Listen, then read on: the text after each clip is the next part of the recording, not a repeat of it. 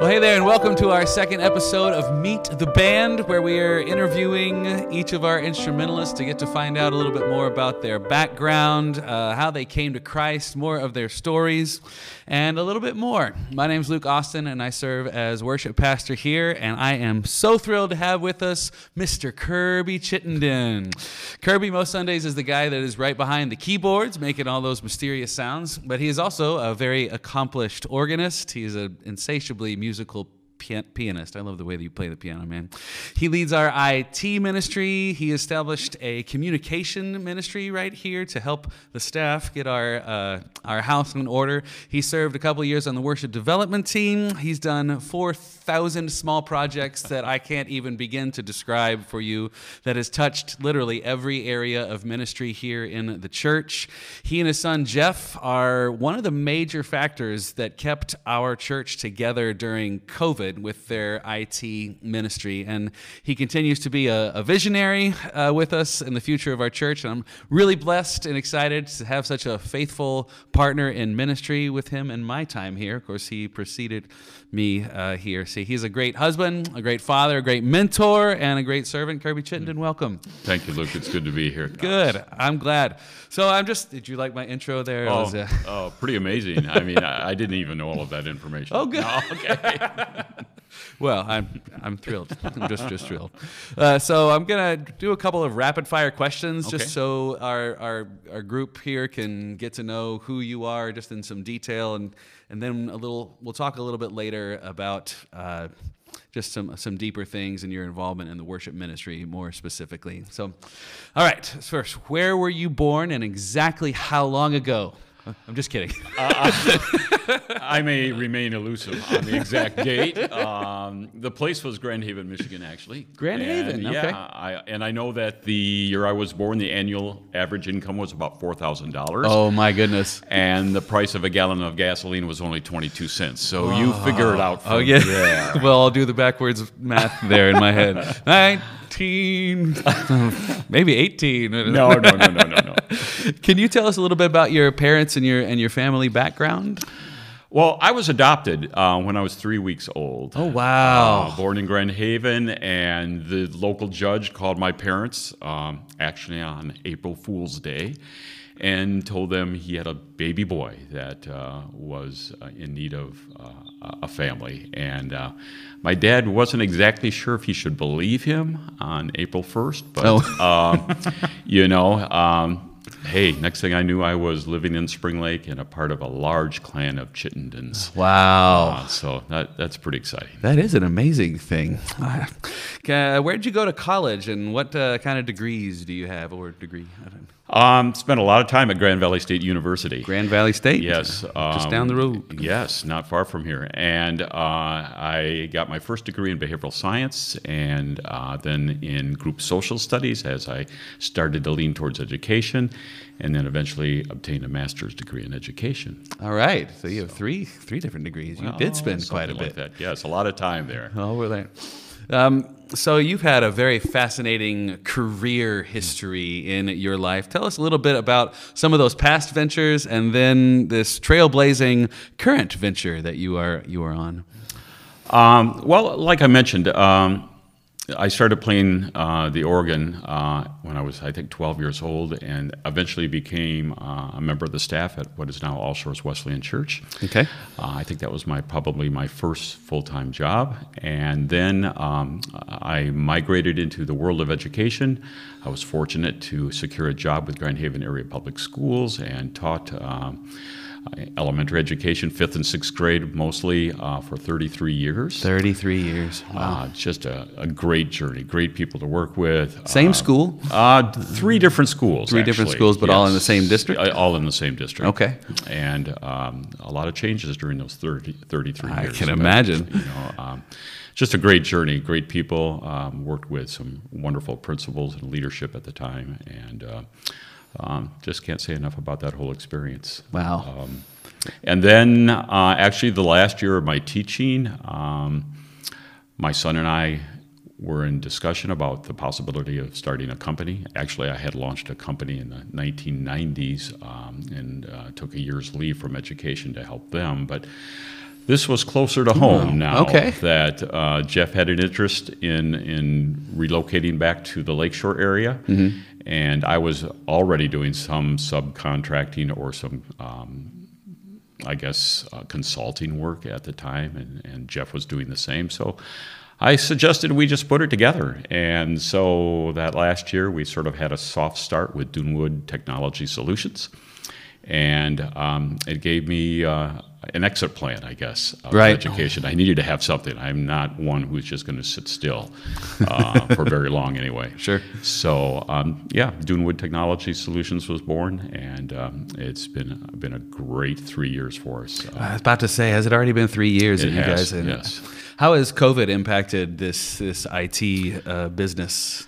Uh, the technology and the need for technology during COVID, during the pandemic, was and continues to be extremely great. Um, individually, um, but also in the companies that uh, we partnered with, a lot of them saw a need to improve their infrastructure, and so we uh, had a number of projects for a number number of business partners in, in regard to infrastructure and, Yeah. and IT during COVID. So, I guess in a sense we were in the right place, maybe at the wrong time, uh, but um, we've been blessed with with, with good business, and um, it, it's it's been wonderful. I enjoy it. Well, good. I'm glad. Again, like you said, you kept you kept the church together when we were you. all locked down. I'm so very very grateful for for that. Uh, tell us about your immediate family. You're married and you have children. What what are Susan and Jeff and Shelby doing with their lives? Susan is retired from teaching. She taught for 30 years with Muskegon Public Schools, and All right. is- she's currently working with um, a handicapped adult, but also doing some uh, tutoring with several two or three students at this time.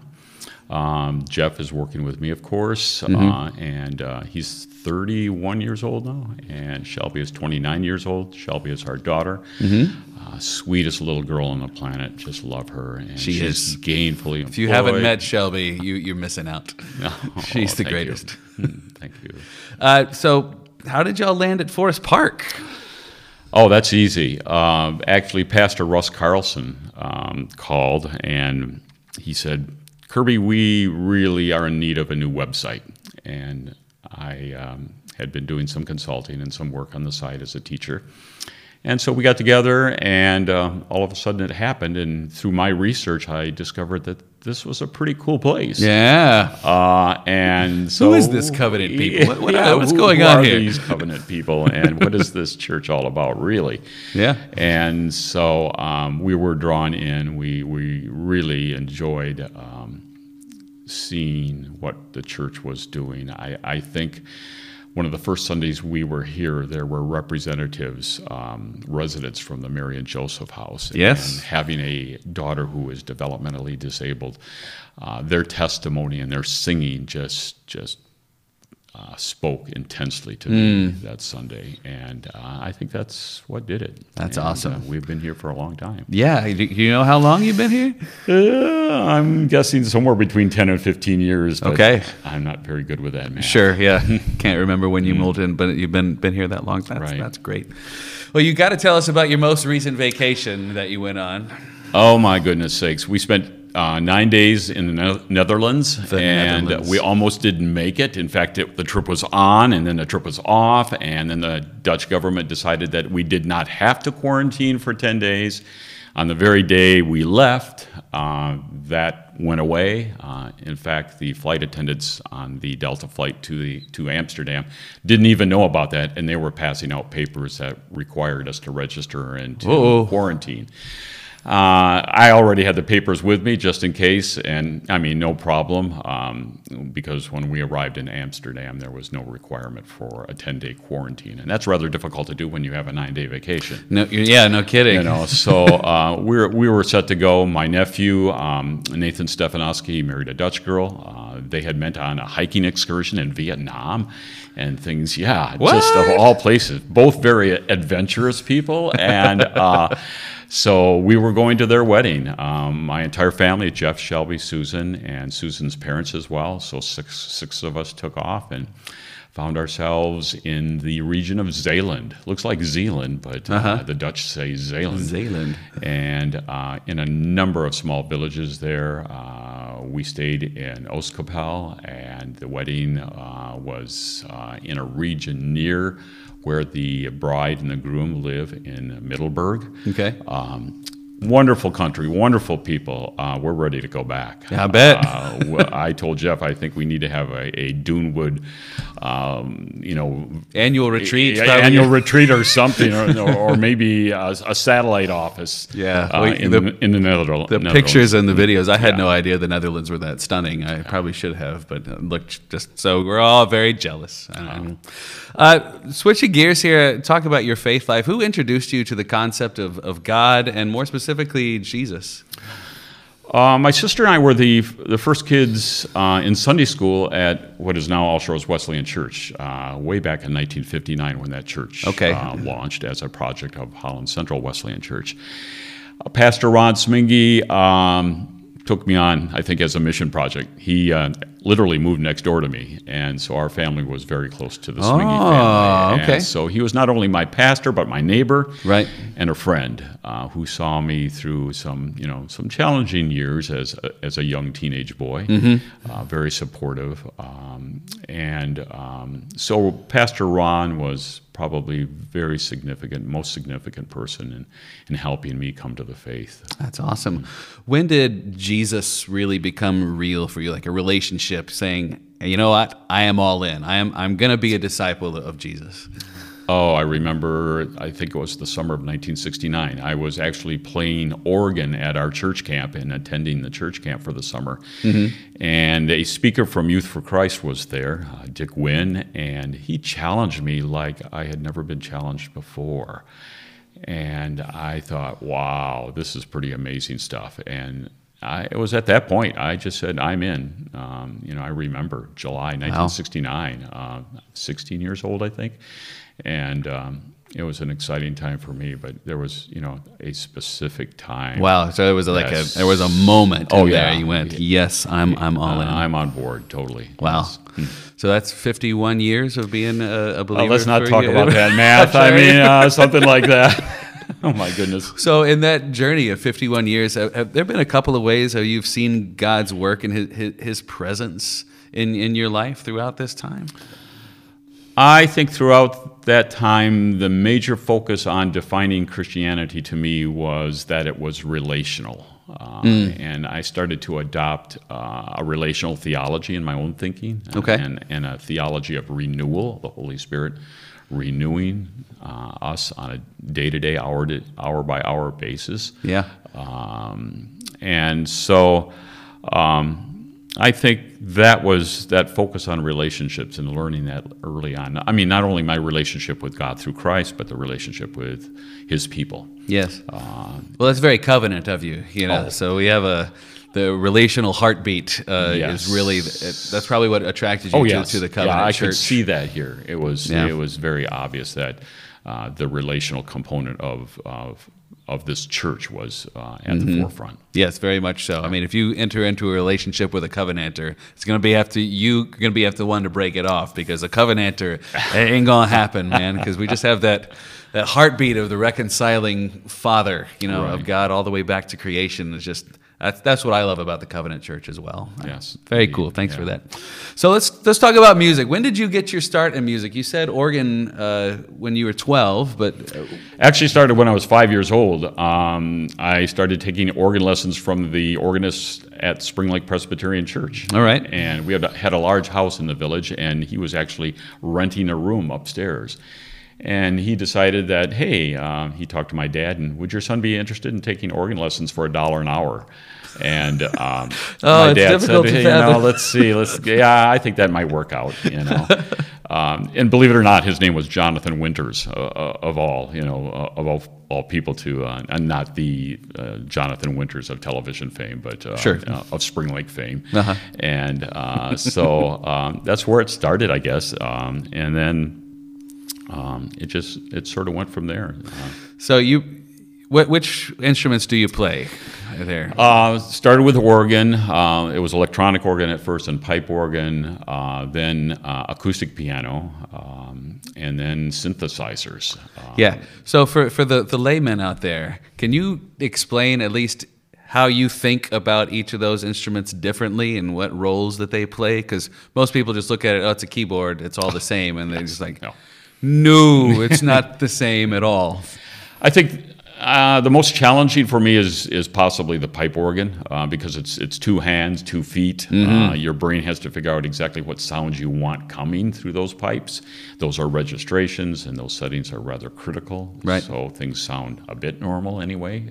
Um, so that's a real challenge. There's so much multitasking going on and so much brain power required for Yes, that. it almost hurts to watch. Oh my goodness sakes! At times, it's it even it, it hurts to participate, you know, and to, to, to do that job correctly. Um, uh, the acoustic piano, uh, I, I migrated from organ to the acoustic piano, and it was really different because all of a sudden you have sustain, you have arpeggios, you have things like that that you Hammers with. Yeah, instead you of have instead of pipes, right? Exactly. And then when the um, you know my involvement with computers um, came um, after high school and early college, I was really interested in things like the Moog synthesizer and the various sounds. Uh, Switched on Bach was an album that changed my life. Ooh, all right. fantastic. And so, um, yeah, I have a couple synthesizers, and those are the keyboards that I primarily uh, play. Uh, setting registrations there too. You know, we may have six or seven songs, but every song has a different part of that computer. Uh-huh, Um, And you know, you and I sit in rehearsal. I'm going, "Hey, slow down!" Right. You know, guitar dude. Uh, this keyboard player Kirby's has always to like, make "Excuse me, computer computer needs to be set." Yeah, right, exactly. That's all the time.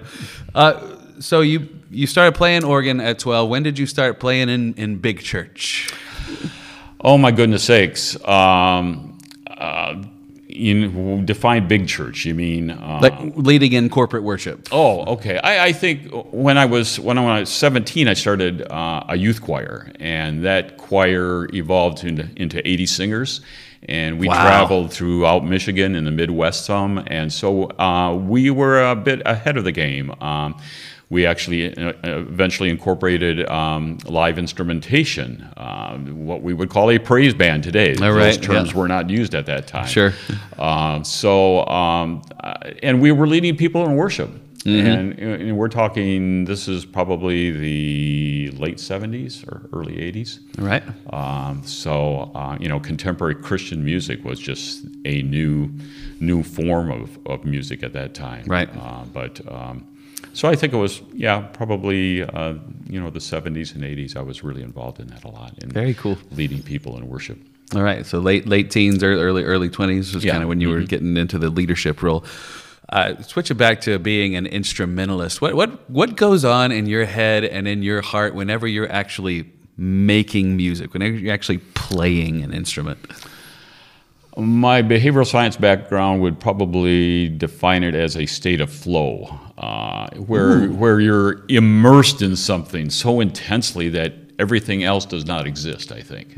Um, there have been many times like that, and and I love that because, uh, especially in this day and age when distractions are so prevalent, uh, to be able to be immersed in something, and uh, and that immersion allows you to be so effortless in what you do. That's pretty amazing, and I think that sort of defines what worship is. Um, it's it's not something that's contrived on our part. It it happens as a part of our being and, and as a part of our immersion into uh, that relationship with Christ. Oh, that's a really great way of explaining that. How that we are immersed just like a, an instrumentalist yes. uh, is, is so focused on on making great music. Right.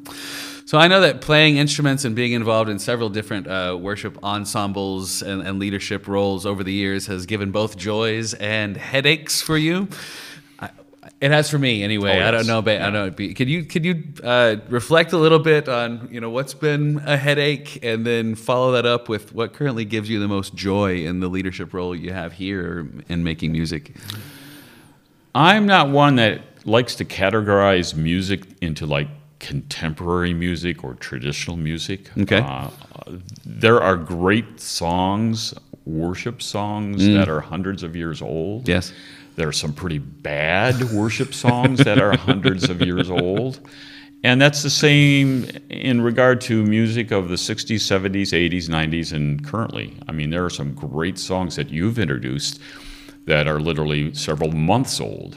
And uh, once I get to know those and what I do in in the musical aspect of it becomes effortless, uh, they have great meaning for me. Uh, I do like the familiarity of, of tunes, Sure. uh, whether that's a hymn or something more current. Mm-hmm. Um, so that, that I think that helps me to worship more than anything. So, Sure. uh, I sight read well, but if I really know the song Mm-hmm. and can provide some improvisation every time I play it, Uh, yeah, I'm in that zone. I like Yeah, that. it's, it's always more fun when you know the song, right? Yeah. Absolutely, yes. And it's usually very rare that we get bored of the good ones. Oh, indeed. Yeah. Yes, for sure. What do Sunday mornings and our worship gatherings mean to you? What, what's going on whenever we worship together on a Sunday in, in your in your head? I like active participation on the part of a congregation. Uh, that's why being inside in a setting where, particularly this setting where there's uh, a good acoustical environment and you hear people singing. Uh, we've had conversations about Yeah, lots. the people knowing what they are singing uh, and the singability of a particular song and how important that is. But when they kick back and everything's happening and there's this sphere of sound and worship um, in the sanctuary, it's it's wonderful. It's absolutely wonderful. Yeah, there's like something that. absolutely mesmerizing about God's people. I think it's the most beautiful sound on earth. So, when you think about corporate worship and uh, our gatherings that we have here at Forest Park, how do you specifically think about your role as an instrumentalist and as a worship leader? I think drawing people in to what worship really is. I, I, I look at worship as somewhat of a rehearsal for eternity. Um, we're going to spend a lot of time Yes, we doing are. that. Right. Uh, and the more we prepare and rehearse, in a sense. Um, and so I, I look at my role uh, is not one to distract, but to again to help with the team to, to lead people into into worship and into immersion uh, of the experience. Mm-hmm. Um, I, it almost sounds simplistic, but it's rather challenging. It is very challenging because, especially as a performer, you you it's it's innate that you want to go out instead of Right. instead of bring, bringing in. And I like what you touched on there of uh, it feels like heaven. Right? That's what whatever when, whenever we gather corporately, it all it's a taste of what heaven is going to be like, and I think that's one of the reasons it's so powerful. Oh, and it, it's easy to get lost in our own our own role as instrumentalists or even as worship leaders because you're just experiencing this this mystical thing Mm-hmm. where where Christ's presence is so real and when that going to be fully realized that's something really to look forward to do you I, I find it difficult as, as a leader, and I wonder if you find this difficult as well to really focus on being a worshiper instead of instead of really fully engaging in oh man I missed this transition my part in the ensemble uh, what oh man a, a B flat. How do you how do you think through that aspect Well, when we play songs in the key of G flat, um, that's awkward. I know you. I mean, uh, you, you got blasted this last I- week I for those get key selections, you know. But uh, we're just used to it now, you know. But Right. uh, again, it's that whole effortless uh, kind of thing. It's it's like downhill skiing. I'll, I I didn't learn how to downhill ski, ski until I was in college. But my first experience was to go by myself to a bunny hill in Grand Haven with no one around that knew me, hopefully, because I absolutely was not comfortable. It was far from effortless. right Um, so I want what I do to be as effortless as possible. So I like that. uh, you know, I'm not focused on the mechanics of the settings, uh, the key we're in, the uh, the fact that we've got three endings here in uh, coda. right Um, so that word effortless, it's like downhill skiing. There was a point finally that it became effortless cro- for it me. crossed over at Yeah, some you point, know, okay. I got off the chairlift without killing myself. Sure. And I got down the hill without Sure. without dying. Do you remember where in your musical career in your worship leading that kind of, or did it just kind of all of a sudden? Oh yeah, I can I can worship now and and play. Probably when I started working with uh, the youth choir and several choirs, uh, children's choirs, um, all of that just seemed to be real natural. And I could, uh, if I'm working with them um, and, and bringing out song uh, from their voices, uh, um, I was just so much in the moment, uh, practicing his presence. I like that phrase. Yes. Uh, and so there are many times uh, during uh, those choral uh, collaborations that um, there was that uh, sense of being in his presence more than ever. Awesome. Well, one last question, Kirby. Here, what is your greatest hope for the people of Forest Park whenever you are playing an instrument and leading worship? What, what are you hoping for them? Well, based on what I said, I think it's real simple. Um, they don't see me or hear me, they see and hear God uh, through that worship. I think that's what's important. Uh, I really don't want to get in the way, and um, I don't want to draw attention to myself by any means. I want to be a part of the experience, so Sure. that's important as well. I, I I trust that's not selfish, but I uh, would also hope and pray that those that are worship, worshiping with us um, corporately are, um, you know, very much a part of the experience, and that they're not seeing me or just hearing me. Right. That they see God and hear God through, Yeah. through what we do. Amen. Amen. Well, Kirby, you are such a blessing. Thanks. Lou. Thank you for your serving here, uh, your tireless efforts that have uh, undergirded so much of what we do. And it's a great privilege to be your friend and to have you as part of our worship team. Thank you. Kirby Chittenden, everybody.